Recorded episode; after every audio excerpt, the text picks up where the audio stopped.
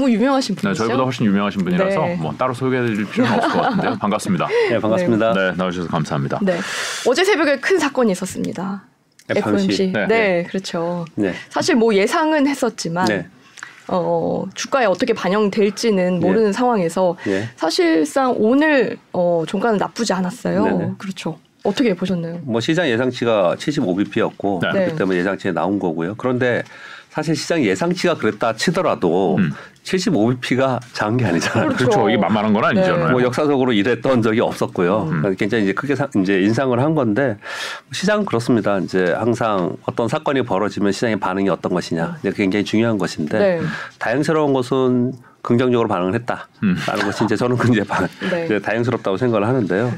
일단 기본적으로 어 크게 이제 상승을 하면서 반응을 했던 것은 75bp 금리 인상 때문은 아니라고 저는 생각을 해요. 네. 두 가지가 있는데 미리 미리 100bp를 밑밥을 깔아놓은 상태에서 이게 75라고 해서 좀 오른 거 아닌가요? 한 가지는 뭐 그런 부분도 있고요. 한 네. 가지는 이제 파월 의장의 이제 기자회견 요. 내용이고요. 네. 그리고 네. 또 하나는 어 저는 이제 주식 투자를 하고 있기 때문에 시장 내부를 많이 보는데요. 어 사실은 지금 실적 발표를 하고 있잖아요. 음, 네. 그러니까 주요 종목들의 실적 발표에 따라서 그 섹터가 움직이는 게 훨씬 더 큰 거거든요. 음. 지난주에 미국의 나스닥이나 미국 시장이 상승을 한 것은 테슬라 실적 발표가 네. 굉장히 영향이 컸었고요. 네. 이번에는 마이크로소프트하고 그리고 아마존이나 이런 것들이 시장 예상치보다 좋지 않게 발표를 하면서 이제 시작을 했는데 네. 시간 외에서 상승을 했어요. 음. 플러스 5% 시간에 상승하면서 본장에도 상승을 했거든요. 네. 네. 근데 상승을 하면서 이유가 뭐냐면 선방했다. 지금 아. 이번 실적 발표하고 다음 실적 발표에서 우리가 제일 많이 그러니까 기대하고 음. 신경 써야 되는 게 뭐냐면 선방했다, 기대한다 이런 말이 나와야 돼요. 음. 왜냐하면은 전부 다 지금 하향 다운을 하고 있기 때문에. 근데 음. 이번에도 선방했다. 그리고 어 전반적으로 보니까 알파벳도 그렇고 어 지금 어 광고 매출이 그렇게 다운되지 않았다. 음. 어, 괜찮지 않았냐라고 하면서 상승을 했던 거거든요. 그래서 관련 섹터들이 전부 다 상승을 했어요. 음. 실물 분위기가 우리 우려만큼 나쁘지는 않다. 예. 뭐 예. 그런 건가요? 그렇죠. 전반적으로 뭐 우려는 하고 있지만 음. 그래도 일부 일부의 그 이제 어떤 구체적인 내용들을 봤더니 그 정도는 나쁘지 않더라. 음. 이런 부분들 때문에 그 섹터가 올라 시가총액이 굉장히 높잖아요. 그렇죠, 래서 그렇죠. 섹터가 올라간 부분이 상당히 영향을 줬다. 음. 이렇게 보시면 될 것 같고 음. 네. 파월 의장의 발언이 이제 중요한 것이죠. 이제 앞으로 뭐 점차로 금리 인상 피크 아, 피크아웃이 되지 않았냐, 뭐 이런 내용들 때문에 상승했다 보시면 저는 됩니다. 파월 의장의 발언만 놓고 봤을 때는 네. 이게 긍정적인가 네. 싶 은 생각이 좀 들긴 하던데요. 그렇죠. 이거 그냥 저 약간 뉴트럴한 거 아닌가? 맞습니다. 예, 정확하게 말씀을 주셨는데 뭐 아주 시, 뭐 시장이 환호할 만한 그런 발언은 아니었어요. 네.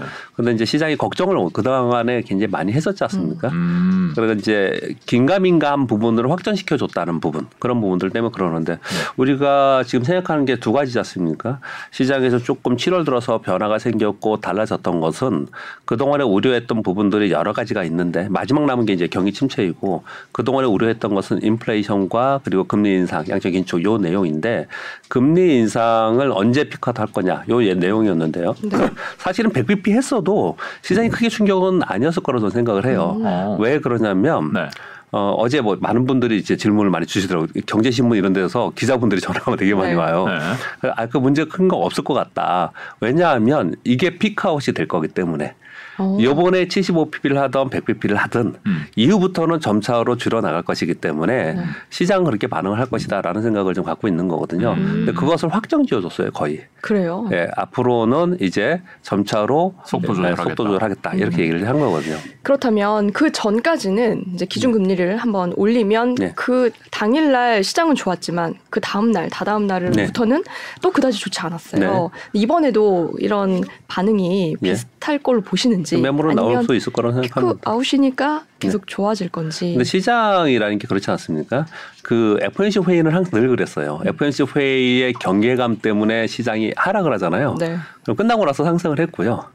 거의 우려가 많았을 경우에는 올랐다가 다시 떨어지는 경향이 음. 있거든요. 근데 그거는 이제 단기 트레이딩도 있고 수급적 요인도 상당히 작용을 하는데 이제 호재로 인해서 이제 상승을 하면은 매물 맞고 내려오는 그런 상황이고 음. 특히나 이번에는 시장이 전반적으로 심리 자체가 좋지 않잖아요.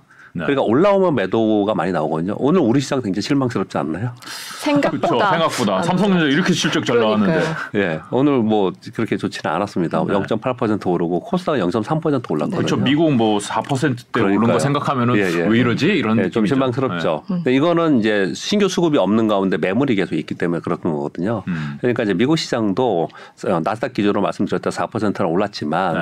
저점으로부터 올라오는 종목들이 발생을 한 거고 올라오면 매물이 좀 나올 겁니다. 특히 이제 오늘 밤에 에, 다시 GDP 소폭지가 나오잖아요. 이것도 네. 걱정을 하고 있거든요. 아, 그러니까 이제 왜 이렇게 강력한 매수가 나오 들어오지 않는 거예요. 네. 그래서 아마도 어 매물이 나오면서 다시 되물 다시 이제 반락을 하고 이런 현상이 나타날 건데 이제 중요한 포인트는 이런 거죠. 반락을 했을 때 여기가 끝이야. 이제 다시 저점을 깨고 내려갈 거냐. 음. 음, 음. 이제 그렇죠. 반락을 하지만 이거는 단기 반등을 했으니까 매물이 좀 나오는 거고 그 매물을 소화하고 다시 올- 올라갈 거냐. 네. 음. 이걸 판단하는 그게 게 더. 중요한 것이죠. 네. 근데 저는 후자로는 보고는 있습니다. 음. 음, 여기서 뭐 바닥을 다시 만들고 막 더 내려가고 이러지는 않을 것 네, 같아요. 왜냐하면은 네. 지금 뭐 말씀 중에도 언급을 드렸지만 일단 상반기에 걱정했던 부분의 두 가지는 하나는 금리 인상이고 하나는 물가인데 네. 금리 인상에 대해서 피크아웃에 대해서 시장이 이제 받아들이고 있고 그리고 파루장도 언급을 해줬습니다. 네. 근데 이제 남은 거는 물가의 피크아웃이에요. 그렇죠. 네. 그런데 7월에 물가가 8월 10일 전후로 나오잖아요. 네. 근데 이거는 둔화될 가능성이 굉장히 높죠. 지금 유가를 보면은 원자재 가격을 아, 보면 유가 그렇네요. 예, 예. 네. 이제 둔화될 가능성이 확실히 네. 높습니다. 그러면 그게 지금 대기되어 있잖아요. 그렇네요. 제가 얘기하면서 서두에 어떤 현상이 나타났을 때 시장 반응이 굉장히 중요하다고 말씀을 드렸는데 만약에 굉장히 좋은 뉴스가 나왔는데 시장이 시큰둥한다. 네. 이러면 나중에 좋은 뉴스가 나올 때도 똑같이 있을 가능성이 높아요. 음. 시장의 반응이. 음. 음. 근데 이번에 반응을 봤을 때 시장이 환호를 했단 말이에요. 네. 그러면 CPI가 실제로 둔화됐을 때 시장에서는 음. 야, 우리 알았어가 아니고 또다시 반응할 가능성이 이번에 높아졌다는 거죠. 저 사람들 마음속에 자기가 보고 싶은 대로 보는 게 있는 것 같아요. 사고 싶은데 뭔가 살 이렇게 분위기를 보는 게 아닌가라는 느낌도 좀 맞습니다. 들고요. 네, 그렇게 말씀 주셔서 저도 뭐 이제 다른 얘기를 좀 드리면 네. 주식시장에 있으면서 늘 느끼는 거는 네. 사람들이 만들어 놓은 제도고요. 네. 사람들이 만들어 놓은 제도 내에서 거래를 하고 있고 그리고 자기들이 거기에 어떤 이론을 만들어 놨어요. 그래놓고 그 이론대로 해요. 네. 근데 이론대로 안 맞으면 센티메트라고 그래요. 네, 그렇죠. 네, 이러거든요. 네, 네. 근데 지금 말씀 중에 왜 저걸 굉장히 중요한 포인트인데요. 네, 네. 지난 4월에 시장이 폭락을 했잖아요. 네. 1월 달부터 시장 미국 시장이 하락을 했는데 4월이 제일 크게 상승 하락을 했어요. 네. 우리 시장은 1월에 폭락하고 4월에 하락 안 했고 네, 6월에 폭락했고요. 근데 미국 시장이 4월에 폭락한 이유는 음. 1월, 이 4월에 1분기 실적 발표를 했잖아요. 아, 그죠. 그때 1분기 실적이 괜찮았어요. 음. 그런데 2분기 가이던스가 안 좋았어요. 네. 마이너스 막 30% 떨어지고 그랬잖아요. 마이너스 20% 그랬잖아요. 네. 근데 요번에 보세요. 요번에는 요번에 2분기 실적이 컨셉보다 약간씩 다 낮아요. 그렇죠. 네. 3분기도 낮춰놨어요. 네. 그런데 다르죠. 그러니까 이미 그 마음을 내려놓은 거지 사람들이. 그렇죠. 그 이제 그, 그 심리가 굉장히 중요하다라는 거 말씀을 네. 좀 드리는 건데요. 요번에 FOMC 회의 끝나고 나서 이 정도의 반응이었다라고 한다면 네. 매물이 나오면서 주춤할 수는 있지만 다시 CPI가 확실하게 둔화되는 모습이 나타나고 있다면 그렇죠. 시장은 다시 한번 또 꺾어 올라갈 수 있다. 그래서 여기서 조정 보이고 다시 가는 쪽으로 지금 보는 시각이 더 많다. 그렇게 설명을 드리는 네. 겁니다. 이제 좀 이해가 되네요. 아니 그러니까 아, 저는 예. 뭐지 이 파월 의장의 발언만 보고서는 별거 없는 것 같은데 네. 왜 이렇게 환호를 했을까라는 네. 생각이 들었는데 그렇게 이해할 수 있네요. CPI는 이미 어느 정도 이제 예. 꺾일 거라는 게 보이고. 어, 파월도 이 사람이 분명히 비둘기였던 것 같은데 어느 순간 이렇게 매가 됐나라는. 생각이 좀들 네. 때가 있었는데 네, 네, 예. 다시 비둘기 나는 예. 비둘기야라는 걸 확인시켜 주는 거니까 그렇죠. 음. 네. 불확실성은 좀 해소 해소되는 면이 분명히 있는 것 같네요. 네. 이게 이제 우리나라에는 어떤 영향을 미칠까에 대해서 국내 투자자들은 관심이 네. 훨씬 많으실 것 같아요. 그러니까 우선은 금리 역전이 됐잖아요. 네. 네. 이 부분은 어, 사실 여러 가지 시각이 있긴 있어요. 단기적으로는 영향이 없어도 장기적으로는 계속 이렇게 금리가 역전이 되면 네. 어, 시장 상황에 영향을 끼칠 수 있다라는 네. 의견도 있던데 네. 어떻게 보시나요, 부장님? 뭐 사실 그거는 우리 직접 투자자의 입장하고 그리고 또 행정 당국의 입장하고 음. 전체적인 거시적인 입장하고 다 제각기의 자기의 이해관계에서 다 다르다고 저는 생각을 해요. 음.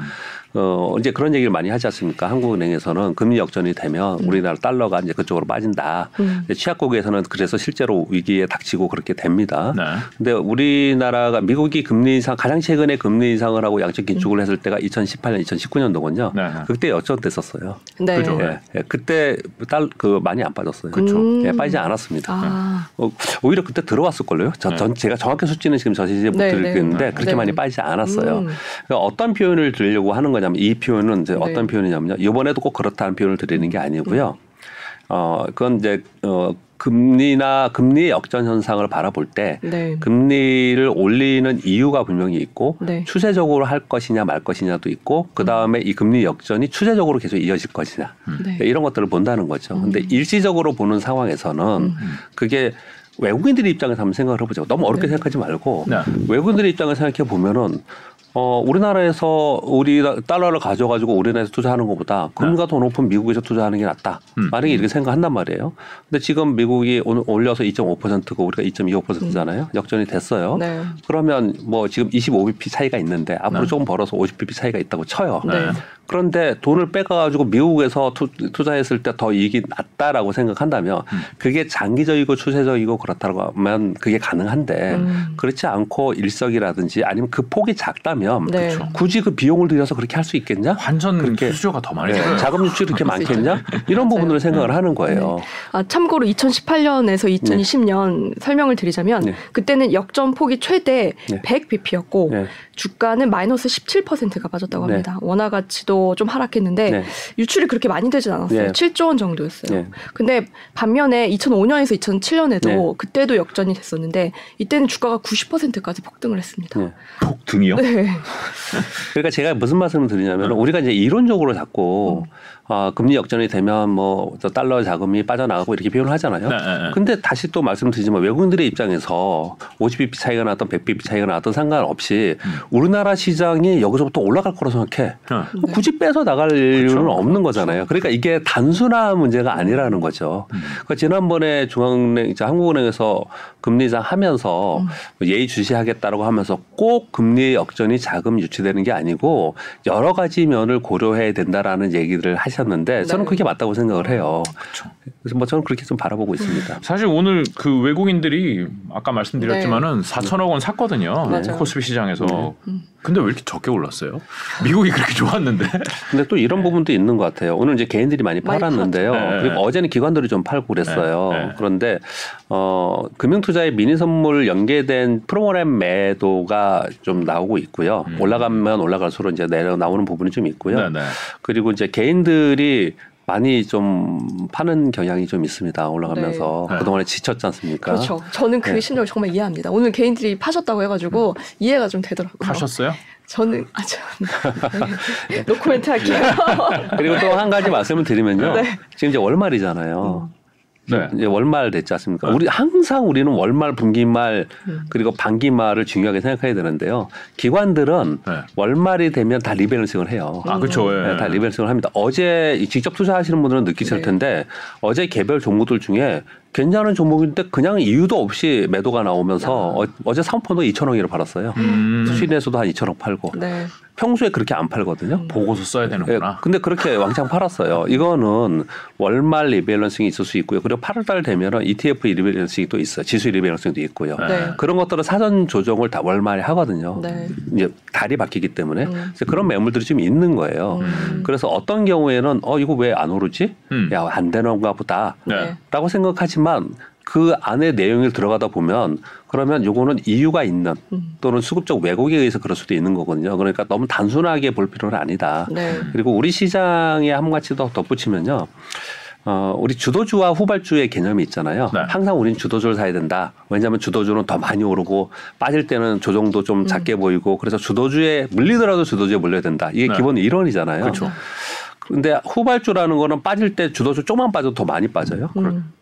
근데 낙폭이 있기 때문에 오를 때 조금 더 올라요. 네. 주도주가 먼저 가는 걸 확인하고 하거든요. 그렇죠. 미국의 시장이 주도주고요. 우리 시장이 후발주예요. 우리가 음.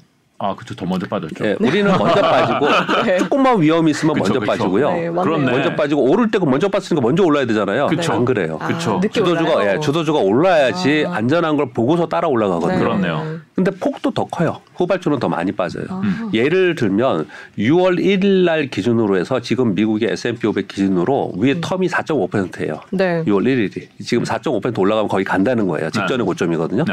우리나라 6월 1일이 몇 퍼센트 정도 포인트로요? 네. 얼마나 돼요? 2,670 포인트입니다. 아, 진짜 어마어마하죠. 지금 2,400 포인트 소반이니까.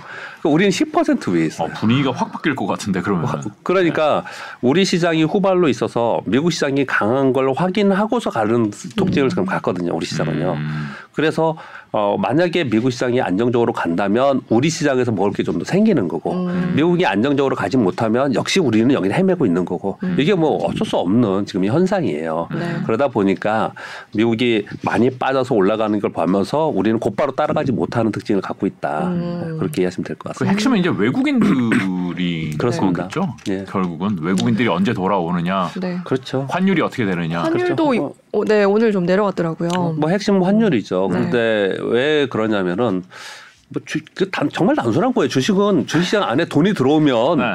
오르는, 오르는 거고 네. 돈이 빠져나가면은 빠지는 거고 그런데 우리 주식시장에 뭐 그동안에 외국인 기관이 파는 동안에 개인들이 무지하게 들어왔었는데 음. 지금은 오히려 빠지고 있는 상황이잖아요. 음. 그냥 한동안은 멈춰 있었어요. 빠지지 않았었어요. 음. 근데 지금은 이제 돈이 빠져 있는 상황이거든요. 네. 그러면 풍선이 이만큼 있는데 돈이 빠지니까 쪼그라드는 거고 네. 그러니까 힘이 없는 거고요. 근데 그 안에서 움직이는 종목들은 있어요. 왜냐하면 그 안에서는 움직이니까 음. 더 들어오진 않지만. 그렇죠. 근데 신규 자금이 들어와야 되는데 네. 네. 국내 기관들이 들어올 수 있느냐? 국민연금 은 우리나라 주식 뭐 다 사지 않겠다고 얘기하고 있고 그래서 그렇죠. 비판이 많고요. 네. 그리고 국내 기관 투자라고 하면은 투신이나 이런 쪽이잖아요. 네. 그 돈도 사실은 개인 돈이에요. 결국은 그러니까 그렇죠. 결국은 개인 돈입니다. 근데 개인들이 들어오지 않는단 말이에요, 지금요. 음. 뭐 채권 산다 그러고 다른 거 한다고 하니까. 네. 그렇죠. 그러니까 거기도 국내 기관에는 바랄 게 없어요. 지금 네. 바라볼 수가 없어요. 아, 여력이 없군요. 네. 그럼 외국인뿐이 없는 거잖아요. 음. 개인은 지금 다들 지쳐서 이제 쓰러져 가고 전사 중이고 기관은 여력이 없고 물탈 돈이 없습니다. 외국인들이 개인들은. 들어와야 되는데 네. 네. 외국인들은 환율 보면서 들어오기 때문에 음. 우리 시장에는 외국인들이 우리 그 한국 시장이 엄청나게 좋고 한국의 기업들이 엄청나게 좋아서 막 물밀듯이 들어오고 그러지 않아요. 네. 그냥 외국인들은 전체의 포트폴리오에서 일부가 우리나라 들어와 있는 거거든요. 네, 네, 네. 그리고 그것도 불안해서 롱숏을 하고 막 이러고는 네. 거거든요. 네. 공매도도 하고. 근데 따지고 보면 외국인들이 다시 들어오려면 환율이 안정화되면서 환차익이 발생이 돼야 되는 거거든요. 음. 환율이 확실하게 이제 내려간다라는 사인이 있어요. 추세적으로 네. 네, 지금 그러진 못하고 있어요. 네. 1,327원 갔다가 지금 1,310원, 오늘 1,306원, 7원 이렇게 됐지 않습니까? 네. 1290몇 원까지. 지금 1,300 살짝 떨어졌어요. 네. 1200원대 이게 떨어졌다가 네. 유가 차트를 여러분 보시면 되는데 여러분 보시는 분들 유가 차트를 보시면요. 유가가 추세적으로 하락해요, 지금요. 네. 그렇죠. 올라갔다 내려갔다 추세는 아시지 않습니까? 네. 환율도 그런 현상이 나타나야 되거든요. 그렇죠. 왜냐하면 거기 는환 플레이하는 트레이더들이 있어요. 네. 그렇기 때문에 그런 현상이 나타나야 되는데 원화는 지금 그러지 못하고 있거든요. 음. 그러지 못한 것은 달러 인덱스가 강한 것이고 그렇죠. 달러가 지금 엄청 세잖아요. 달러 인덱스가 강한 것은 유로화가 약세인 것이고 네. 그렇죠. 유로가 약세인 것은 유로화의 경기도 있지만 전쟁의 영향이 크단 말이에요. 네. 저는 어떻게 생각하냐면 우리나라는 특히 우리나라의 대형주가 오르기 위해서는 네. 우크라이나 러시아 전쟁이 끝나야 된다. 휴전하든지. 아, 따라 따라가면 결국은 그렇게 예, 되는 예. 예. 그게 우리나라는 굉장히 중요하다고 생각을 합니다. 그래요. 그래야지 환율이 안정화되고 네. 그러면서 외국인들이 들어오고 되는데 삼성전자가 오르려면은 우크라이나 전쟁이 네, 끝나야 된다. 저는 그렇게 설명을 하고 오늘 있습니다. 썸네일 이렇게 가면 될 것 같아요. 아 감사합니다. 정해 주셔서. 네, 저는 뭐 그렇게는 보고 있어요. 왜냐하면 환율 때문에 네. 어. 예, 아, 그렇게 보고 근데 있습니다. 지금 전쟁이 끝날 기미가 안 보이는데 이렇게 되면 계속 지지부진하게 우리 주가는 좋지 않을 거로. 그거는 뭐 우리가 논할 네. 수 없는 문제니까요. 그리고 부장님. 이거. 예. 전쟁이 끝나면 바로 좋아지나요? 그것도 어려울 수 있죠. 사실은 경제라는 게 바로 좋아지는 게 아니잖아요. 네. 지표도 그렇죠. 바로 좋아지는 게 네. 아니잖아요. 그러나 시, 자본시장은 심리가 작용하는 거기 음. 때문에 그 안에 트레이더가 있기 때문에 곧바로 반응할 가능성이 높아요. 아, 환율? 시장은요. 그러면 지금 뭐 오늘 뭐 미국 시장이 물론 이제 미국이 가면은 좀 기다렸다 가 우리가 따라가는 것도 네. 있을 수는 있겠지만은 네, 네. 미국이 오늘 올랐다고 우리가 야 오늘 이제 드디어 우리도 끝났구나 음. 뭐 이제 좋은 날 오겠구나 이렇게 받아들이기는 좀 어려운 상황이라는 거네 전반적인 상황이 지금 쌓여 있는 게 뭐가 많네요. 그런 얘기 안 하잖아요. 그래서 네. 막 네. 이제 지금 다들 그런 얘기는 안 하지 않습니까? 그러시더라고요. 네. 그런 부분은 아니고 우리 시장 우리 시장 내부적으로 움직임을 또 따로 봐야 되는데 음. 그 중에 가장 핵심이 지금 질문 주신 것처럼 네. 우리나라 환율이 굉장히 중요합니다. 환율이 네. 환율 추세를 그러면 결국은 잘 전쟁. 상황이다. 네 실적보다는 네. 그 삼성전자 사실 미국은 네. 그 기업의 실적이 좋으면 네. 그게 거의 바로 주가에 반영되는 경우가 많잖아요. 네네. 근데 우리나라는 실적이 아무리 좋아도 네. 이 주가에 반영이 잘 안 된다고 느껴져요. 이제 많은 분들이 그렇게 좀 네. 자조적이고 기분 안 좋죠. 그런 얘기들 네. 많이 들으면요. 그걸 예, 뭐 우리 재무제표 볼 필요가 없어요. 그러니까요. 네. 뭘 믿고 투자하냐. 네. 이렇게 되는 거지 않습니까? 네. 그런데 어뭐 이런 면이 좀 있는 것 같아요. 그 일단 우리나라는 외부 부침이 매크로의 부침이 워낙 세기 때문에 음. 그걸 따라가지 못하는 부분이 좀 있는 거고요. 그리고 매크로의 부침이라는 거는 대형주에서 부침이 많은 거고요. 음. 지금 이 상황에서 7월에 조금 올라왔잖아요. 네. 진짜 조금 올라온 거예요. 그렇죠. 근데 조금 분위기 좋아지니까 개별 중소형주에는 추세적으로 오른 종목이 많이 발생하고 있습니다. 네. 실적주. 예, 실적주들은. 그러니까 시장이 불안하고 떨어질 때는 좋은 실적 발표해도 반영을 못 하잖아요. 네. 그런데 시장이 적어도 떨어지지만 않는다라는 이제 어떤 분위기와 족성이 되면 네. 네. 그러면 개별 종목들은 자기 실적을 따라가거든요. 네. 음. 오늘 보니까 LG화학, LG화학이나 또 화학주 중 일부 종목들하고 네, 그리고 네. 이차 전지하고 좀 호시적 발표한 것들은 굉장히 많이 올랐어요. 네, 많이 그렇죠. 올랐어요. 그런데 삼성전자나 얘네들은 왜 그러냐? 100원 올랐어요, 삼성전자. 얘네들은 섹터의 영향도 있지만 매크로 영향을 많이 받는다는 아. 거죠. 그래서 그 두 가지를 대형주는 항상 봐야 되는 거고 중소형주는 꼭 그것도 굉장히 중요하지만 폭락하지만 않는다면 중소형주는 가치를 보는 게 우선이다. 음. 약간 좀 다릅니다 두 개가. 음. 중소형주는 이제 기관보다는 외국인보다는 결국은 개인들인데 네. 개인들끼리의 싸움에서는 결국은 실적이다. 뭐 그런 부분도 있고요. 네. 근데 중소형주의 핵심은요. 네. 어, 대형주는 외국인들이 핵심인 거고 네. 중소형주의 핵심은 투신 연기금 사모펀드 특히 사, 투신과 사모펀드가 들어오냐 나오느냐 음. 되게 중요합니다. 그, 뭐 혹시 매일매일 투자를 열심히 하시는 분들이 계시다면 네. 오늘 투신과 연기금 그리고 사모펀드의 조합으로 뭘 샀냐 뭘 팔았냐 음. 요것만 계속 추적하시면 걔네들이 사는 종목 오르고 걔네들이 빠진 종목은 빠집니다. 음. 힘이 굉장히 세요. 음. 왜 그럴까요? 투신이나 사모펀드에 있는 매니저들은요 네. 단기 성과를 보는 거고 그 성과 평가에 따라서 인센티브를 받는 사람들이 매, 매니저들이에요. 그렇죠. 그렇기 때문에 중소형주에서 화끈하게 거래를 하죠. 네. 그렇군요. 우리랑 똑같군요. 거의 똑같아요. 아, 여기는 뭐 삼성전자만 타고 사고 그러는 줄 알았더니 꼭 그런 건 그러니까요. 아니었군요. 네. 그렇다면 이번에 이제 미국 기준금리가 우리를 역전했는데 그 다음에 우리나라는 네. 우리나라도 이제 기준금리를 인상할 시기가 네. 몇번 남았는데 네. 우리도 여기를 따라가겠죠. 근데 그거 뭐 의견이 굉장히 분분하더라고요. 예를 들어서 미국은 지금 파월 의장의 얘기를 가만 뉘앙스를 보면 한 3.0에서 3.5, 뭐 3.25, 요 정도에 끝날 것처럼 지금 얘기를 하잖아요. 네. 그렇죠. 아마 많이 못 높일 거라고 저도 생각, 저도 음. 생각을 해요. 네. 왜냐하면 경기 자체가 침체기로 하고 GDP 성장률이 자꾸 떨어지니까 그렇죠. 그렇기 때문에 아주 강하게 물가 때문에 우욕 어쩔 수 없이 올리는 거지 그렇게 많이 못 올 거라 생각하거든요. 네. 물가가 확실하게 좀 둔화되는 모습이 나타나면 강력하게 하지 못하고 심지어 지금 어제 CNBC 내용의 그 월가의 매니저들 대상으로 설문조사를 했는데 네. 앞으로 경기 침체가 올 것이냐 68%가 경기 침체가 올 가능성이 높다. 음. 지금이 저평가냐 고평가냐 반반이다. 음. 근데 근데 기준금리 어디까지 올릴 수 있을 거 아니냐. 근데 3.8 이 정도 얘기를 하고 있어요. 3.8? 예. 그런데 어 파루장 그렇게 얘기하지 않잖아요. 네. 우리나라도 똑같습니다. 네. 우리나라도 지금 기준금리를 어느 정도 올릴 수 있느냐 노무라나 이런 데서 우리나라 경기 굉장히 안 좋게 보거든요. 네. 우리나라에서 한국은에서 발표한 거는 2.7% 발표하고 IMF에서 2.3% 발표했는데 노무라에서는 1.7이래요. 기분 나쁘네. 네. 얘네들. 1.7%를 발표 어, 네. 보고 있어요. 자기네는 얼마 얼마나 한대요? 그만큼 안 좋게 보는 거죠. 네. 우리나라 안 좋게 보는 거죠. 그러면서 우리나라 기준금리 2.5%가 한계다. 더 못 올릴 거다. 음. 이렇게 보는 데들도 있고요. 네.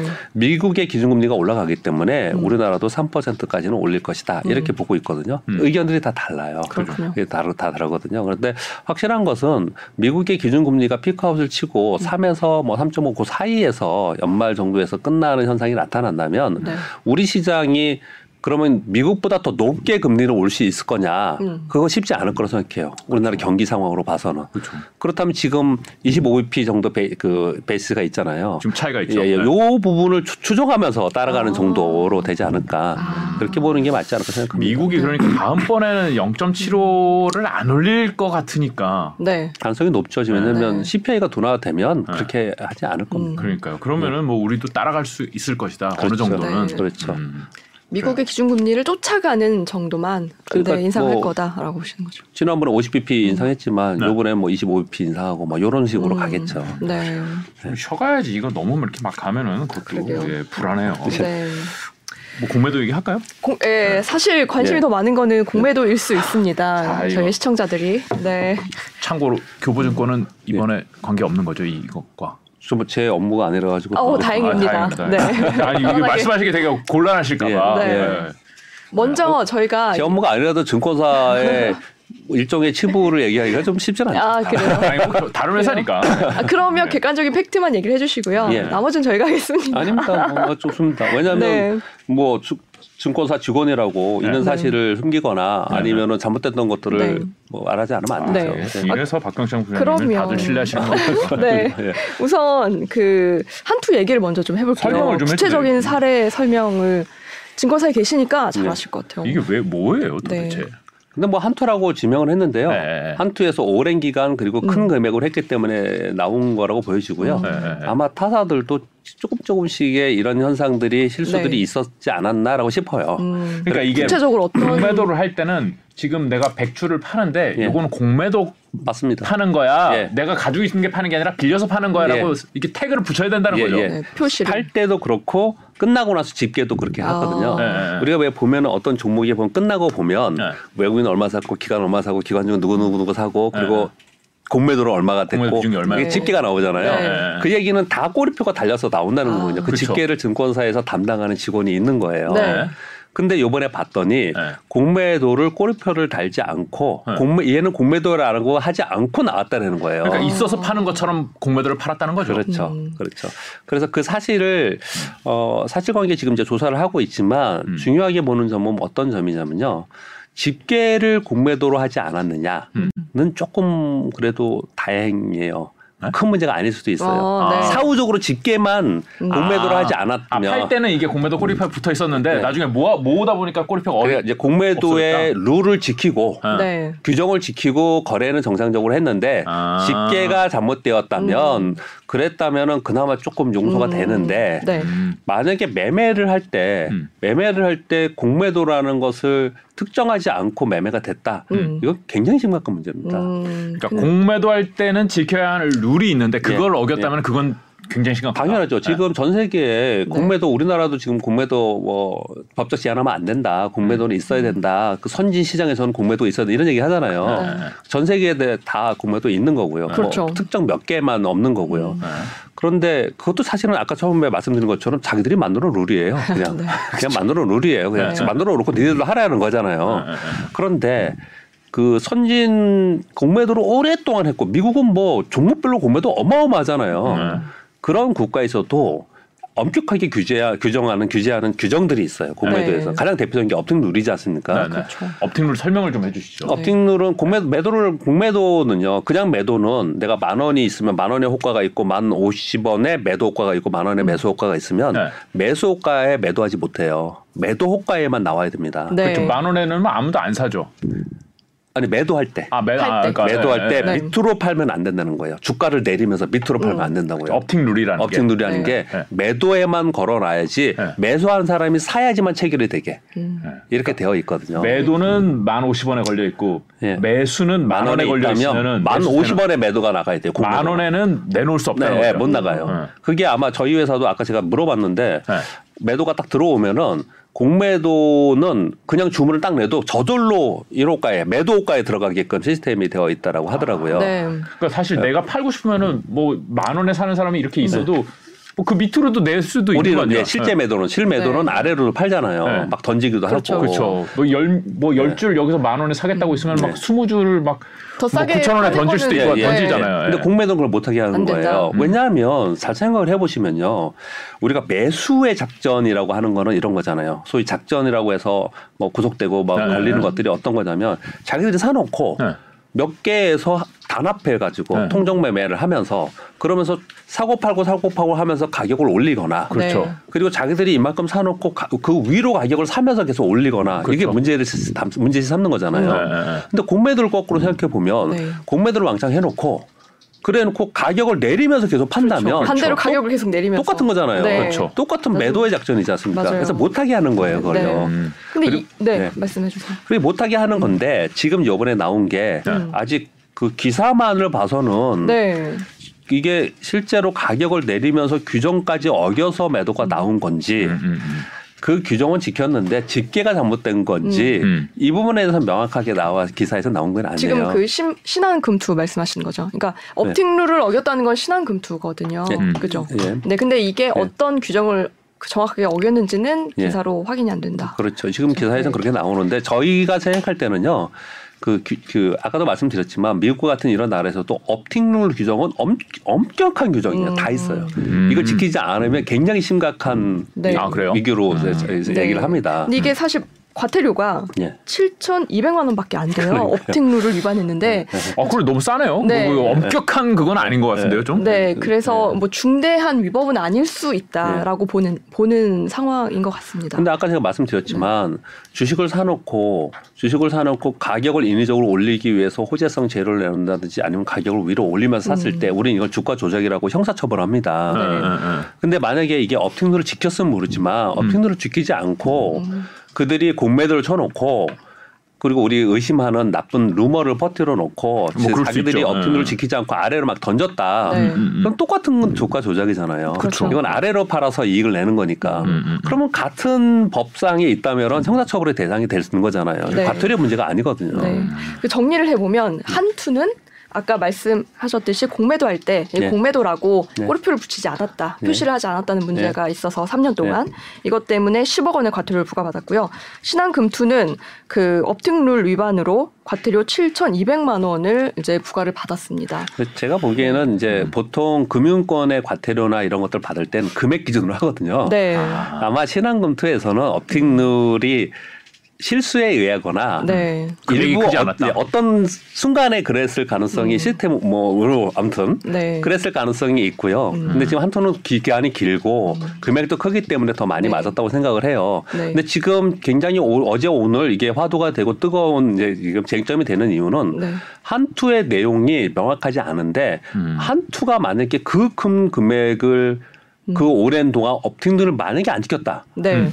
전 이거 확인은 안 되는 겁니다. 네. 네, 네, 네. 걱정을 하는 거예요, 사람들이요. 음. 그랬다면 음. 이건 정말 어마어마한 사건이다. 음. 이게 네, 부장님 그렇게 제가 거예요. 일반인으로서 궁금한 거는 네. 이렇게 큰 증권사가 네. 3년 동안 예. 이 표시를 안 했던 사실을 실수로 모를 수가 있는지 과실로 예. 이게 궁금해요.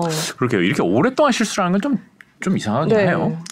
그러니까 뭐 하루 이틀 뭐 그럴 수는 있을 것 같기도 음. 한데. 증권사 내부 통제는 은행도 그렇지만요. 내부 네. 통제 굉장히 엄격하게 네. 되어 있습니다. 그래서 네, 네. 아마도 소, 어, 알, 알았을 가능성이 있고요. 네.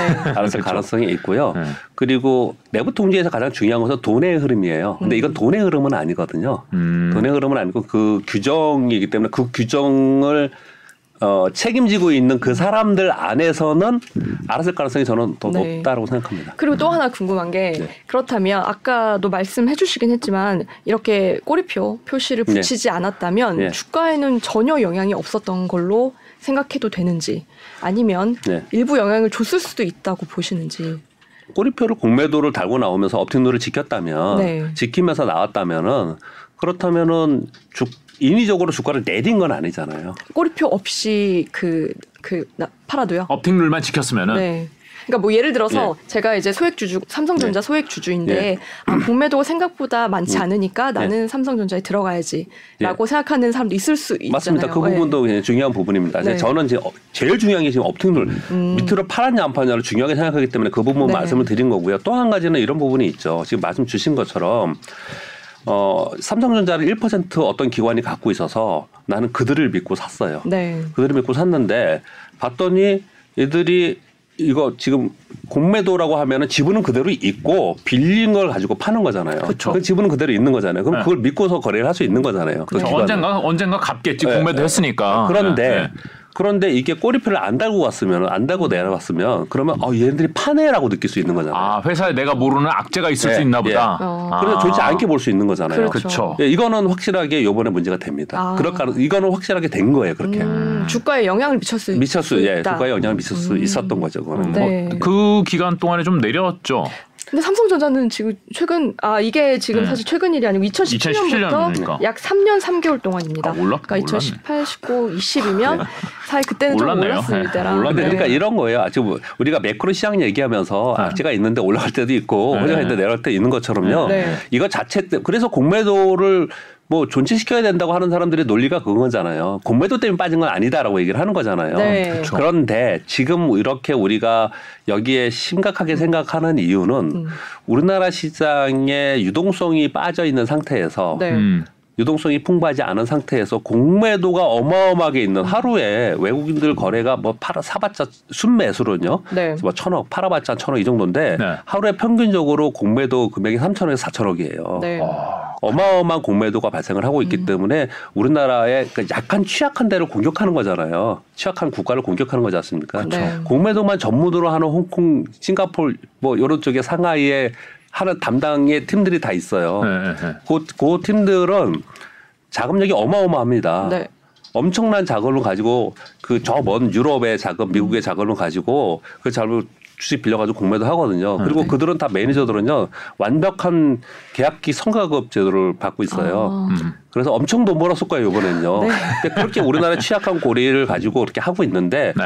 그렇다면 그들이 편법이나 불법적인 요인이 있는지 없는지는 우리는 정말 잘 지켜보고 있어야 되는데 요번에 그걸 놓치지 않았냐라고 지금 걱정을 많이 하고 있는 것입니다. 근데 이제 네. 제가 궁금한 게 이 공매도 뉴스는 진짜 시시때때로 매년 한 번씩은 나오는 것 같아요. 네. 그렇죠. 이게 시스, 맨날 시스템의 뭐 미비다, 제도가 뭐 불안전하다, 예. 뭐 기울어진 운동장이다. 예. 이 뉴스 이거 뭐 해결이 안 되나요? 이거 문제인 거 다 인정하는 것 같은데 분위기가. 근데 기울어진 운동장이라고 표현을 하는 거는요. 네. 그거는 아마 쉽지 않을 것 같아요. 그걸 고치기에는 제가 증권사 직원이라서 말씀드리는 건 아니고요. 이게 뭐 이제 보통의 네. 그런 제도가 나올 때는 왜 그러냐면요. 생각을 해보세요. 네. 어, 외, 외국이나 국내 기관들이 어떤 주식을 살때 네. 증거금이 없이 그냥 거래를 하는 경우도 많아요. 레버리지 일으킬 때도. 네. 왜, 왜? 그리고 근데 개인들은 엄격하게 증거금을 관리를 하잖아요. 아 돈 빌려서 사는데. 네, 돈 빌려서 레버리지 일으키는 것도 그렇고 파생 네. 상품 할 때도 그렇고요. 네. 그 이면에는 뭐냐면 크레딧이에요, 신용. 음. 만약에 문제가 발생했을 때그 기관이나 그 외국인들은 만약에 마이너스 나서 음. 그런 일이 발생이 됐을 때 내가 받을 수가 있, 다라는 거예요. 근데 개인들은 그렇지 못하다는 생각을 하는 거예요. 네. 그래서 음. 항상 하는 얘기가 뭐냐면 금융 당국에서는 그 소비자 보호, 개인 투자자 보호라는 얘기를 자꾸 해요. 네. 근데 이제 우리 개인 투자자 입장에서는 아니 그게 무슨 보호냐? 그건 형평성에 맞지 않지 않냐? 우리하고 똑같이 해달라고 얘기를 하는 거거든요. 네. 그런데 저는 진짜 증권사 직원의 입장에서 얘기를 하는 게 아니고요. 음. 투자자들이 그들은 전문가이고 엄청난 돈을 가지고 하는 거잖아요. 네, 네. 근데 우리가 만약에 그걸 다 풀었을 때 혼란도 상당히 많이 있을 거라고 생각해요. 빵- 깡통기자 많이 나올 수도 있고 그래요. 그런 부분들이 있는 거거든요. 네. 그러니까 이제 네. 이게 공매도란 공매도나 파생이나 이런 것들은 뭐 네.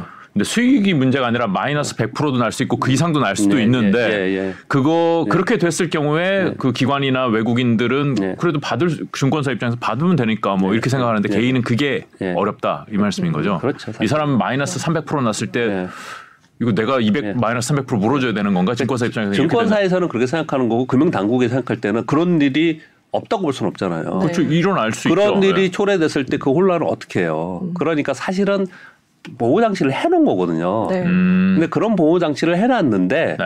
그런 보호 장치가 불평등 아니냐 네. 이게 형평성에 맞지 않냐 이렇게 얘기를 하는 거거든요. 그러니까 그걸 조화롭게 어느 순 어느 선으로 해야 되는가는 굉장히 어려운 일 같아요. 저는 그렇게 생각합니다. 그렇죠. 개인도 신용이 개개인마다 다 다를 텐데. 네. 그렇죠. 그래서 그걸 어떻게 해야 되냐면 네. 요즘에 그런 거 준비를 많이 하는 것 같은데 시대가 지금 디지털 시대 아닙니까? 마이데이터 하고 있는 시대니까. 음, 그렇죠. 그래서 개인들의 신용도에 따라서 다르게 해야 되는 거 아니냐라는 아. 얘기도 굉장히 많습니다. 오. 음. 일적으로 하지 말고 네. 음, 음. 개인들의 신용에 따라서 어떤 분들은 자산이 뭐 10억 있어요. 네. 10억이 있는데 뭐 5천만 원 이하의 음. 금액으로 투자를 하고 있는데 음. 그 금액으로서 레버리지를 일으키는데 난 똑같이 이렇게 해줘. 음. 이건 상관없는 그렇죠. 거잖아요. 그렇죠. 그렇죠. 그렇게 해야 되지 않겠냐라는 얘기들이 많이 나오고 있는 음. 거예요. 그 얘기도 일리가 있네요. 그러게요. 일률적으로 90일로 네. 그 정하지 말고 네. 지금 사실 뭐 외국인이나 기관에 이, 네. 이 기간이 없잖아요. 정해진 기간이. 날짜도 네. 그런 거죠. 네. 그 일반 사람들이 거래를 할 때는 90일 안에 갚아야 된단 말이에요. 그 돈을 이 기간에 대한 유, 좀 융통성이 있는 조율이 네. 좀 필요할 것 같긴 합니다. 그렇죠. 지금 네. 그것도 똑같은 얘기입니다. 음. 조금만 덧붙인다면 네. 외국인들은 그런 기, 그게 없는데 개인들이 있는 이유는 아까 말씀 주신 것처럼요. 공매도는 마이너스 손실폭이 무한대입니다. 네. 그래서 계속 들고 있다가 네. 실제로 기관이 그것 때문에 파산하는 기관들이 많이 있었어요. 아. 그동안 그렇죠, 역사적으로요. 그렇죠. 기관도 네. 파산하죠. 기관도 파산하는 상황인데 네. 개인들을 계속 들고 있다가 그런 상황에 박치면은 네. 그거는 아마 돈의 문제가 아니고 음. 심각한 개인적인 정말 삶의 문제가 되는 거잖아요. 그렇죠. 그렇기 때문에 자꾸 제한을 두면서 음. 거기서 한번 끊고 그 다음 하고 그 다음 하고 이렇게 하는 거예요. 제가 거기를 변론하고자 하는 게 아니고 네. 원래 취지는 그렇다는 표현을 좀 드리고 있는 겁니다. 그리고 또 한 가지 궁금증. 자꾸 그 여- 예, 궁금한 것만 예, 여쭤보는데 예. 어, 이번에 갑자기 이 기사가 나오고 예. 네 오늘 또 관계 기관장들이 모여서 이제 대책 회의까지 했습니다. 대통령 한마디였어요. 굉장히 신속하게 이루어졌는데 네. 어제 기사도요. 예. 이게 나올 시점이 맞나라는 생각이 들더라고요. 왜냐하면 이 분기 보고서가 사실은 네. 1분기 거라서 네. 이미 발표된 지가 꽤 됐어요. 네네. 제가 다트 들어가서 찾아봤더니 네네. 꽤몇 달 전에 발표가 그러니까 된왜 이. 타이밍에 이게 나왔을까? 근데 왜 같은 타이밍에 네. 어제 보니까 몇몇 언론사가 네. 같이 단독을 달고 네. 이 기사를 비슷한 시점에 내보냈던데 네. 사실 이 시점에 대한 의문도 좀 있습니다. 근데 그거는 제가 보기에는 최근 들어서요. 네. 이 시장이 많이 하락하면서 공매도에 대한 이제 의견들이 굉장히 많았고요. 그 논란들이 굉장히 많이 있었지 음. 않습니까? 네, 네. 그래서 한번 들춰보기 시작을 한 거예요. 음. 그러면서 한국 투자자 연합회라는 데서 네. 그 맞아요. 자료를 봤더니 그렇더라고요. 어 이러네. 네. 그래서 이제 언론에 준 거예요. 아. 그러니까 원래 아. 과정 속에 있었어요. 네. 그 공청회도 계속했었고 있었는데 단독을 달고 나왔고 그리고 시장이 빠지면서 우리들 네. 전부 다 저를 포함해서 다 지금 이제 좀 화가 좀 나 있는 상태잖아요. 그렇죠. 이제 그런 상태에서 이거 손질해야 되지 않겠냐 그랬는데 이런 자료들이 딱 나오니 야 그러면 이번 참에 목소리를 높여서 음. 이거 한번 다 손질 봐야 되지 않겠냐 네. 이렇게 지금 이제 음. 보고하게 된 것이죠. 그 뭐 기울어진 운동장 개인 예. 보호 개인 네. 보호 차원에서 있었던 제도가 예. 결과적으로는 불평등을 이야기하는 예, 거 예. 이 문제는 사실 예. 어디가 정답인지를 예. 딱 선을 긋기가 애매한 예, 부분이 예. 분명히 말씀 네, 들어보니까 좀 있는 것 같은데 네. 그거 말고도 예. 공매도 제도 자체에 대한 얘기 지적은 계속 맞습니다. 나오잖아요. 맞습니다. 지금 이번에 꼬리표가 이렇게 떨어질 수도 있는 거야 꼬리표가? 이것도 좀 이거 다 전산으로 할 텐데 좀 잘 이해 어. 이해는 예. 좀안 되고 예. 뭐 빌려서 팔아야 되는데 안 빌리고 팔고 뭐 그랬었잖아요 옛날에는 그런 것도 무차입 공매도. 그게 시스템으로 이게 체크가 안 되나? 그게 해결이 안 되나? 네. 뭐 그런 것들 시스템적인 문제는 엄- 이게 해결이 어려운가요? 그 말씀을 좀 드려보면은 네. 그렇게 얘기를 이제 짚고 짚고 넘어가면요. 네. 사실은 공매도를 왜 하는 건지 되게 웃기는 거예요. 주식 시장의 원래 근본적인 취지는 뭡니까? 기업이 IPO를 자금 해서 네. 자금 조달해서 더 성장 투자를 해가지고 더 성장하게끔 하는 기업에 투자하는 거잖아요. 그렇죠. 근데 공매도는 투자의 개념이 아니잖아요. 그렇죠. 그냥 돈을 먹겠다는 거죠. 예, 이 안에서 그냥 아. 차익 거래하는 룰을 만들어 놓은 거예요. 그냥 마- 그들이 만들어 놓은데 우리는 그냥 하는 거지 않습니까? 네, 네, 네. 그리고 우리는 안 하겠다 그러면은 니네 안 하면 안 돼라고 하고 있는 거고 네. 그렇다고 해서요. 네. 그래서 사실 따지고 보면 이제 거기까지 가는 거잖아요. 네. 근데 아무튼 이 안에서 하고 있는데 지금 아까 말씀 주신 거 말씀을 드리면 그 사이에 왜 그런 일들이 좀 발생될 수 있느냐에 네. 따져 보면요. 어, 그 전에는 지금은 많이 시스템이 됐는데 그 전에는 네. 수작업이 많았어요. 아, 수작업을 했어요. 예, 수작업이 많았습니다. 아, 너 얼마 빌렸니 전화해서 이거 그, 얼마 500 주. 빌려줬어. 뭐 예. 이걸 써요? 예전에 다 요즘 아, 수작업 그렇죠. 언제까지 아, 이렇게 예전이라는 게- 담당- 담당 부서에서 네. 수작업이 상당히 많았어요. 아니 예전이라는 게 뭐 30년 그러니까 몇년 전에. 어 그래요? 아 그래요? 예, 예, 예. 수작업이 되게 많았어요. 네. 그게요. 그리고 지금 국내 기관들의 어, 장중에 국내 기관들 누가 사고 누가 파는지를 음. 추정하는 자료들이 나오죠. 그거 수작업입니다. 네. 장중에 나오는 거는. 아 우리가 매도 예. 매수 창구 매도 창구 이렇게 뜨자, 뜨는데 뭐 어디 증권 어디 증권 어디 증권 뜨는데 아니 아니 그거는 맞고요. 네. 오늘 외국인들이 얼마 사고 있다, 네. 수준이 얼마 사고 있다 이런 거 장중에 보시는 분 있잖아요. 네, 네. 그 수작업 수작업이에요. 오 수작업은 그게 가능한가요? 예, 예, 와 놀랍네요. 왜, 왜? 그러니까. 추정이에요, 추정. 어 그래요? 아, 예. 예, 그렇거든요. 음. 네, 그렇듯이 전에는 공매도를 이런 거 대차니까 이거를 어디를 빌려줬어요. 얘네 100만 주래. 네. 그러니까 100만 주 중에서 요번에 20만 주, 요번에 여- 여기서 매도를 한대. 음. 이러면 그래 20만 주 이러 이랬던 거예요. 네. 전에는요. 그렇군요. 근데 지금은 이제 고- 딱 매도를 알면은 이제 저- 제가 오늘 물어봤는데 그 담당 부서한테 물어봤더니 그이 공매도로 대차에서 공매도가 나온 거는 딱 나오자마자 업체에서 매도가 그냥 글로 간다 그러더라고요. 네. 그렇게 되어 있어야 되는데 네. 다 그렇게 되어 있는지 빈 구멍이 있는 그렇게 거군요. 하고 있는지에 증권사마다도 또 다를 수도 다 있다. 다르겠죠. 당연히 증권사에서 따로 만드는 거예요. 그 시스템은요. 아, 같은 거 쓰지 않아요. 네. 아유. 아 그럼 그 증권사에서 그냥 구멍을 만들어 놓으려고 하면 만들어 놓을 수 있는 거예요? 하지만 그렇게 하면 언제 적발이 아니 구멍을 아니 제가 그- 말씀드려요. 네. 구멍을 일부러 만들어 놓으려는 게 아니라 네. 구멍을 깜빡하고 안 막았으면 안 막혀 있는 거예요? 아 실수로 네. 그렇죠. 아, 아 그렇게 허술해요?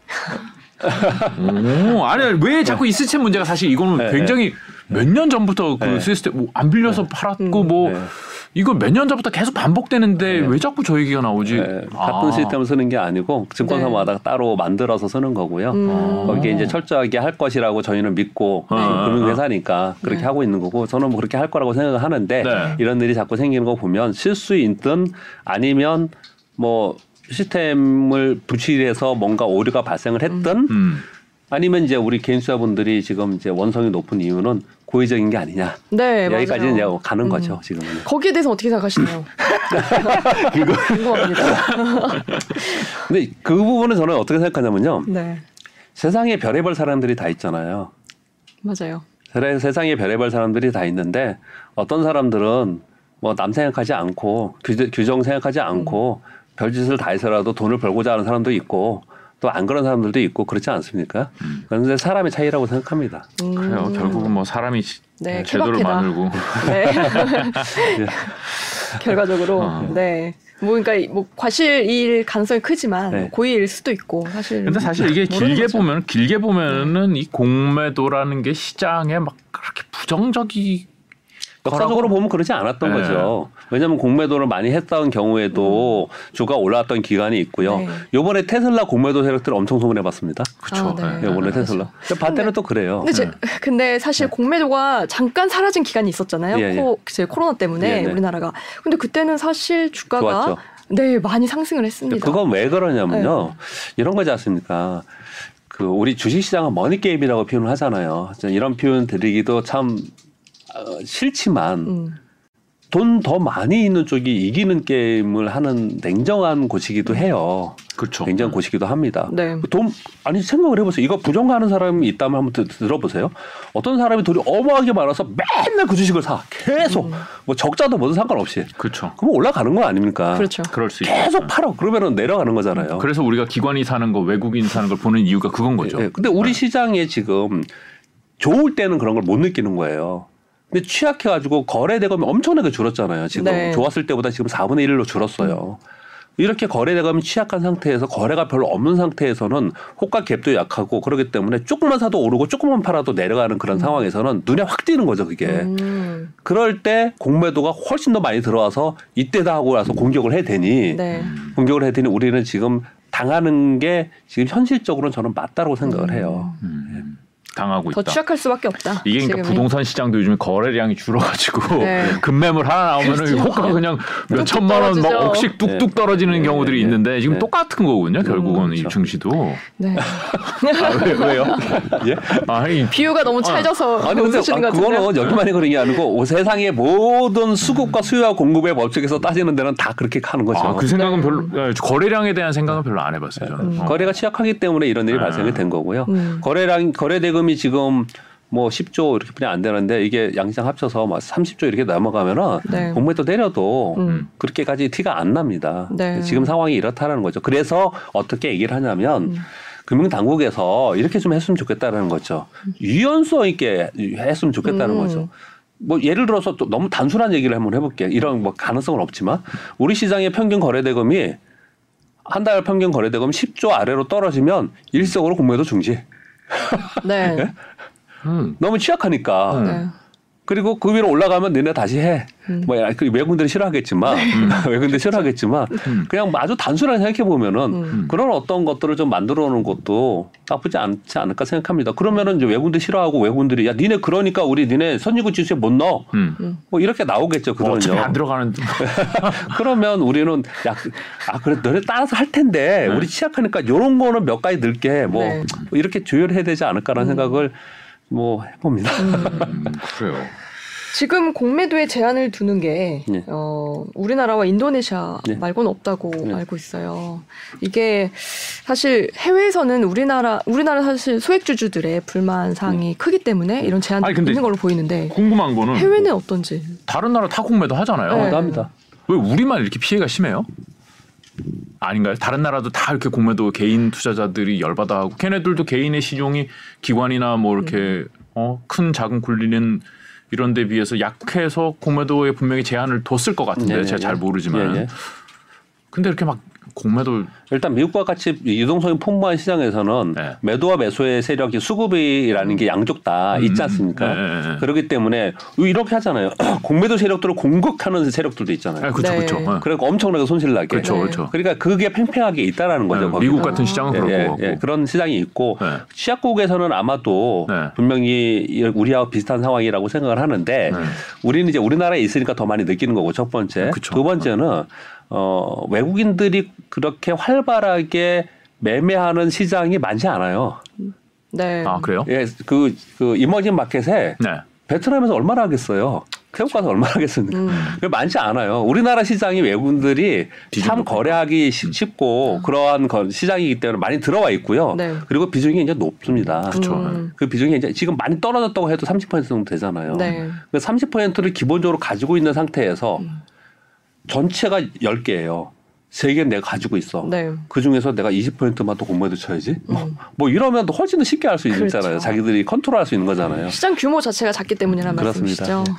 그러니까 그래서 잘 휘둘린다. 공매도 오늘 얘기를 세력이. 정리를 해보면은 음. 공매도가 지금 이게 심각하게 부각되는 이유는 결국은 거래량이 적기 때문이고 음. 맞습니다. 예, 거래량이 늘어나려면 결국은 외국인들이 좀 이렇게 적극적으로 좀 들어와 줘야 되는데 네. 네. 그러려면 환율이 움직여야 되고 음. 환율이 움직이려면은 결국은 달러 강세가 좀 약해져야 되는데 그러려면은 네. 결국은 유로화가 좀 살아야 되고 네. 그 유로화가 살려면은 우크라이나 전쟁이 끝나야 되고 네. 결국은 이 아이고. 푸틴에게 달려 있다 이렇게 되는 네. 거예요 결과가? 오늘 정리를 너무 아, 깔끔하게 그렇죠 지금 좀정 건가요? 따라 드니까 지금 그렇게 되는 것그 같아요. 어찌 생각해 보면은 네. 좀 다른 얘기 좀 드려볼까요? 네. 요번에 우크라이나 러시아 전쟁이 일어나면서 푸틴의 영향력이 엄청나게 커졌죠. 그렇죠. 예. 지난 10년 동안 푸틴의 영향력이 있었습니다.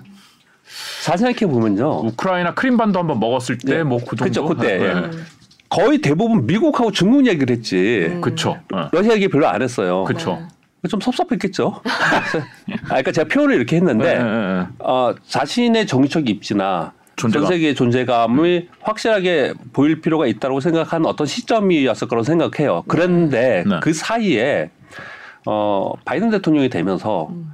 어, 아프가니스탄에 철수를 했단 말이에요. 네. 네. 그래서 조금 약한 모습을 보였어요. 음. 네. 거기다가 신재생 에너지라고 해서 확 박차를 글로 바꿔갔단 말이에요. 음. 음. 그러면 러시아나 사우디나 이런 국가에서는 오일 머니로 먹고 사는 그런 국가에서는 어 이거 이대로 가면은 더 힘이 약해지는 거잖아요. 그렇죠. 어. 저는 이번 전쟁의 그런 부분이 지금 제가 논할 문제도 아니고 주식하고 상관이 없을지 모르지만 어, 어. 충분히 개연성이 있다고 생각을 해요. 그렇죠. 그러니까 우리는 지금 매일매일 주식시장을 논하고 있지만 음. 주식시장을 움직이는 거대한 힘의 큰 뒤의 힘들은 분명히 계속해서 흘러가고 있다. 음. 그런 것들 때문에 시장이 이렇게 이렇게 크게 하락하기도 하고 상승하기도 이런 일들이 네. 벌어진다고 생각하거든요.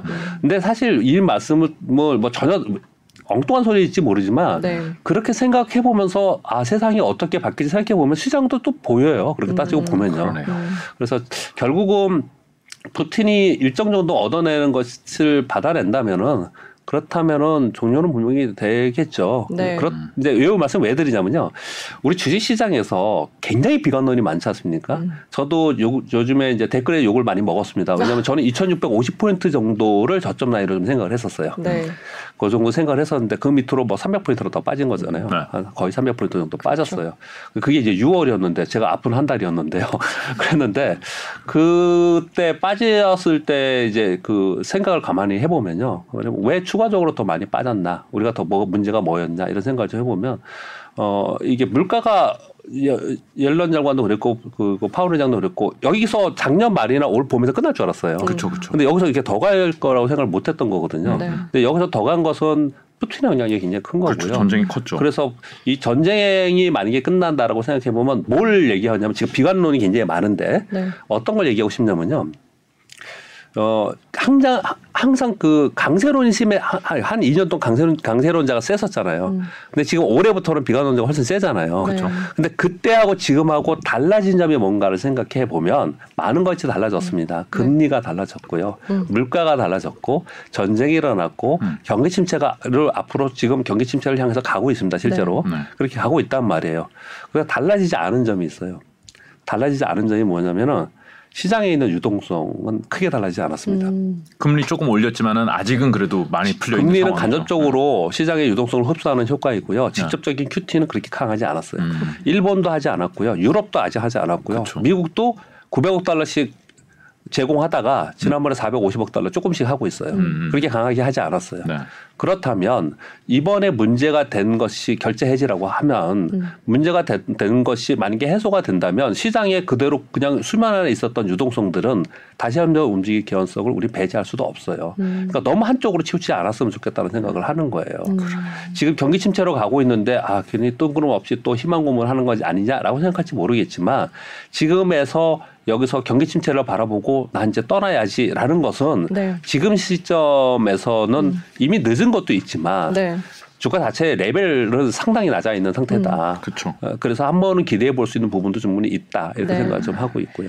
어쨌든 부장님도 경기 침체는 올 거라고 보시는 거잖아요. 대부분의 전문가들도 비슷하게 얘기하는데 예. 그래 그렇다고 하더라도 예. 네, 시장은 또 다를 수 네, 있으니까. 포기하지 않고 왜냐하면 이런 거죠. 우리가 역사적으로 볼 때요. 경기 침체가 실제로 들어갔던 해에 전 세계 시장은 다 떴었어요. 그래요? 음, 경기 침체에 들어간다고 한 전해에 빠졌고요. 네. 경기 침체가 된 정작. 해에 떴었고 그 다음에도 떴었어요. 근데 음. 지금 경기 침체 안 들어갔잖아요. 네. 그게 빠지는 거예요. 아, 음. 경기 침체가 들어갔던 해에는 올라섰다고요. 그러면 네. 요번에도 똑같다라고 말할 수는 없지 않냐. 우리 항상 하는 얘기가 그 그쵸. 얘기거든요. 어. 항상 하는 얘기가 그 얘기인데 경기 침체기에 떴던 이유는 유동성을 보강해 줬기 때문에 그랬거든요. 네. 그렇죠. 근데 지금 물가 수준에서 유동성 보강할 수 있겠느냐라고 질문을 하는 거고 음. 그렇게 이제 걱정을 하는 거고 그리고 그래서 내년도에 금리 인하 다시 미국에서 하지 않겠냐 말이 나오기 시작을 한 거거든요. 네. 근데 그런 걸 다 떠나서라도 떠나 서라도 경기 침체기에 시장이 반등을 하는 이유는 음. 기저 효과이기 때문에 그래요. 기저효과 때문에 그 다음에 반등할 수 있다고 생각하는 아. 거고요. 네. 그리고 금리 부분이나 이렇게 강력한 긴축을 오래 할 수 없다고 생각하는 이유는요. 오늘 얘기하다 보니까 제가 신이 나갖고 재밌어서 얘기를 많이 하는데 네. 그 더해주세요. GDP 성장률을 올라가지 못해요. 강하게 올라가지 못합니다. 요번에 팬데믹 때문에 이상하게 마이너스 33 갔다가 플러스 30 가고 아, 막 그쵸. 이랬던 예, 거지. 예, 예. 0으로 거의 1, 2% 수렴했어요. 그렇죠. 그러니까 재밌는 얘기 하나 말씀드릴까요? 박정희 대통령 때 10.4%였어요. 평균 GDP 성장률이. 네. 네. 그 다음에 누구였죠? 전두환, 전두환. 대통령 때 10.1. 네. 그 다음이 전두환, 그죠? 노태우. 예, 또 그때가 8.7 뭐 이렇게 음, 됐었고요. 네. 그다음 쭉쭉 내려와 가지고 네. 내려와서 어 김대중 대통령 때 5%였고요. 우리나라 GDP 성장률 평균 얘기하는 거예요. 네. 5년간. 예, 예. 네. 그리고 노무현 대통령 때 4%였고요. 음. 점점 떨어지네요. 예, 박근혜 대통령 때 3%였고요. 네. 문재인 대통령 때 2.7%였어요. 와, 그럼 지금 1%인가요? 왜 그랬을까요? 지금 뭐 1% 후반 하면은 잘하는 거겠네. 네. 이거는 우리나라 보는 게 아니에요. 다른 전 세계 GDP 성장률이 음. 계속 낮아왔어요. 음. 그래서 계속 음. 금리도 낮아왔고 물가도 낮아온 거예요. 그렇죠. 그런데 요번에 물가가 오르고 금리가 오르는 거는 전쟁과 팬데믹 때문에 그랬다니까요. 음, 그렇네요. 그러면 전쟁과 팬데믹이 만약에 없어진다. 네. 그냥 뭐 어떤 분이 제 이런 얘기 했더니 댓글에 이렇게 해서 달나라 얘기하네 이러시는 분들이 있더라고요. 음. 근데 우리는 항상 가정을 생각하면서 준비를 하는 거니까요. 음, 음, 음. 그래 그런 일이 만약에 발생이 된다.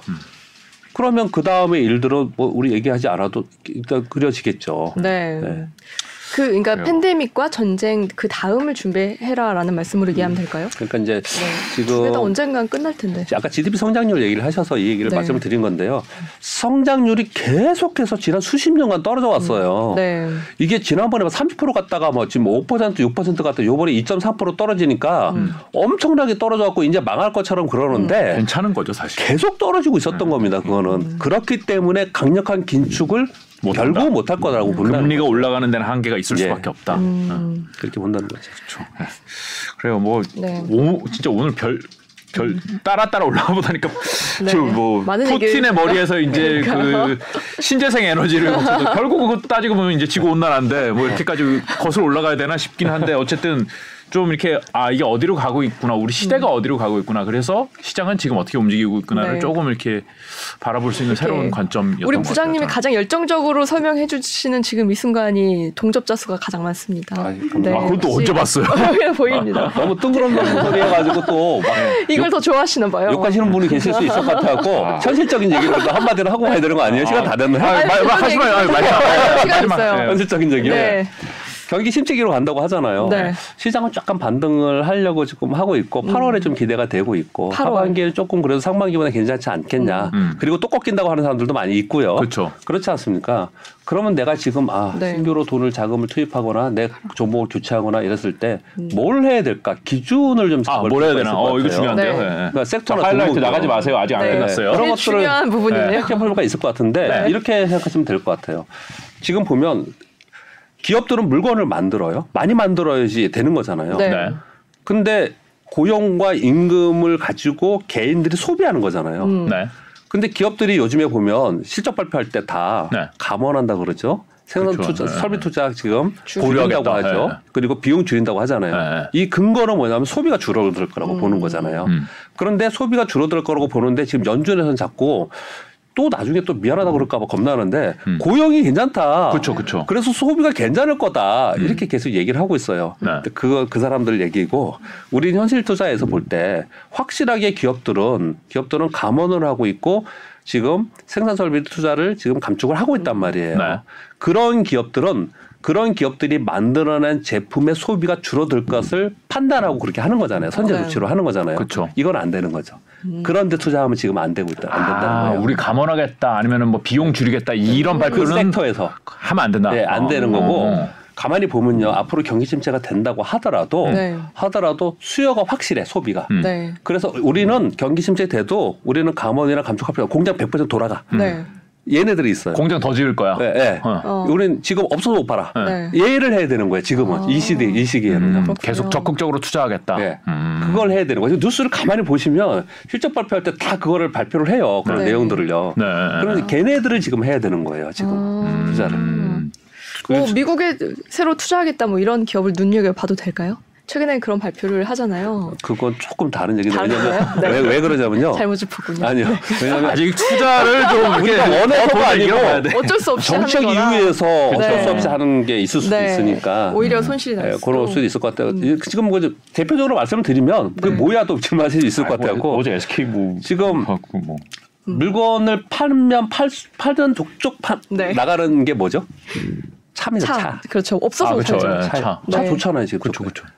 근데 1년 기다려야 사실 된대요. 공급망 문제 때문에 지금 네. 못 만들고 있는 상황 때문인데 그래도 네.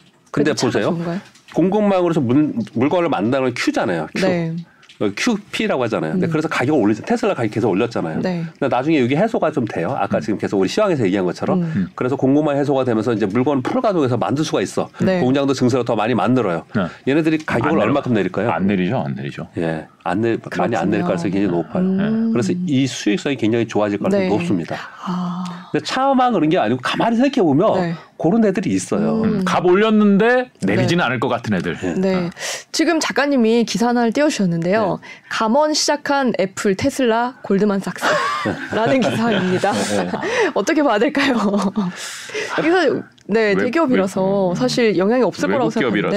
근데 애플이나 이제 애플부터 말씀드리면 음. 애플은 지금 전자 부- 기기들 이런 것들은 필수 소비재만 지금 어떻던 사람, 사람들 돈이 없으면 필수 소비재는 쓸 수밖에 없는 거고 네. 어. 그리고 이제 안 써도 되는 것들 이런 것들은 좀 줄인다고 하는 거잖아요. 네. 물론 말씀대로 차도 뭐 줄일 수 있겠죠. 근데 지금은 부족하니까 그런 거고요. 네. 근데 핸드폰은 뭐 많이 만들 수 있는데 사람들이 뭐 안 살 수 있으니까 지금 그렇죠. 줄인다고 하는 거거든요. 네. 그런데 이제 애플이나 테슬라는 제가 금방 거기까지 얘기 안 하려고 그랬는데 오늘 이제 본론 시작하는 것 같은데 이때까지 서론하고 가- 첫 번째는. 첫 번째는 소비가 확실하게 있어서 생산 설비 감축하지 않은 것을 찾자라는 거고요. 네. 두 번째는 뭐냐면 소비가 우리 흥, 한, 항상 얘기하는 거예요 주식시장에서요. 필연적으로 구조적 성장하는 섹터들 있잖아요. 네.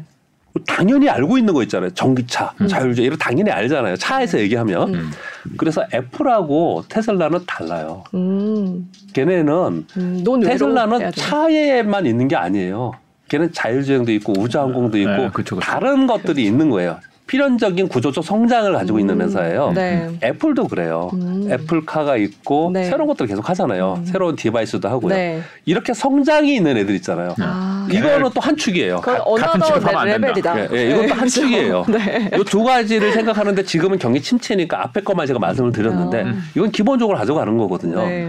근데 이제 구조적 성장이라고 해서 또 봤더니 구조적 성장인데 사이클을 타면서 예를 들어서 반도체 메모리 반도체가 대표적으로 사이클링이기 때문에 음.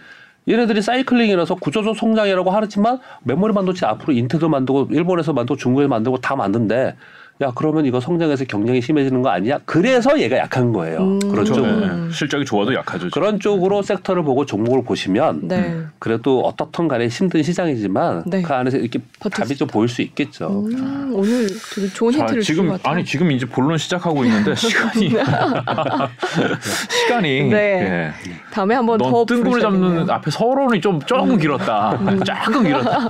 공매도 많이 물어보셔가지고 아니 진짜 궁금한 거였는데 사실 네. 예, 정작 중요한 어떻게 해야 되느냐는 네. 조금 아쉽다. 하지만 다음에 다시 모시고 한번 네. 그러니까요. 그 네, 얘기를 말씀을 자세히 좀좀 한번 들어봤으면. 네. 좋을 것 같습니다. 감사합니다. 네, 네. 오늘 이렇게 마무리를 어휴, 그러게요. 네. 오랜 시간 동안 네. 너무 좋은 말씀 많이 해주셔서 감사드리고요. 네, 오늘은 네, 다시 여기까지. 음. 모시고 오늘 여기까지만 말씀드리도록 하겠습니다. 네. 나와주셔서 고맙습니다. 감사해요. 네. 네.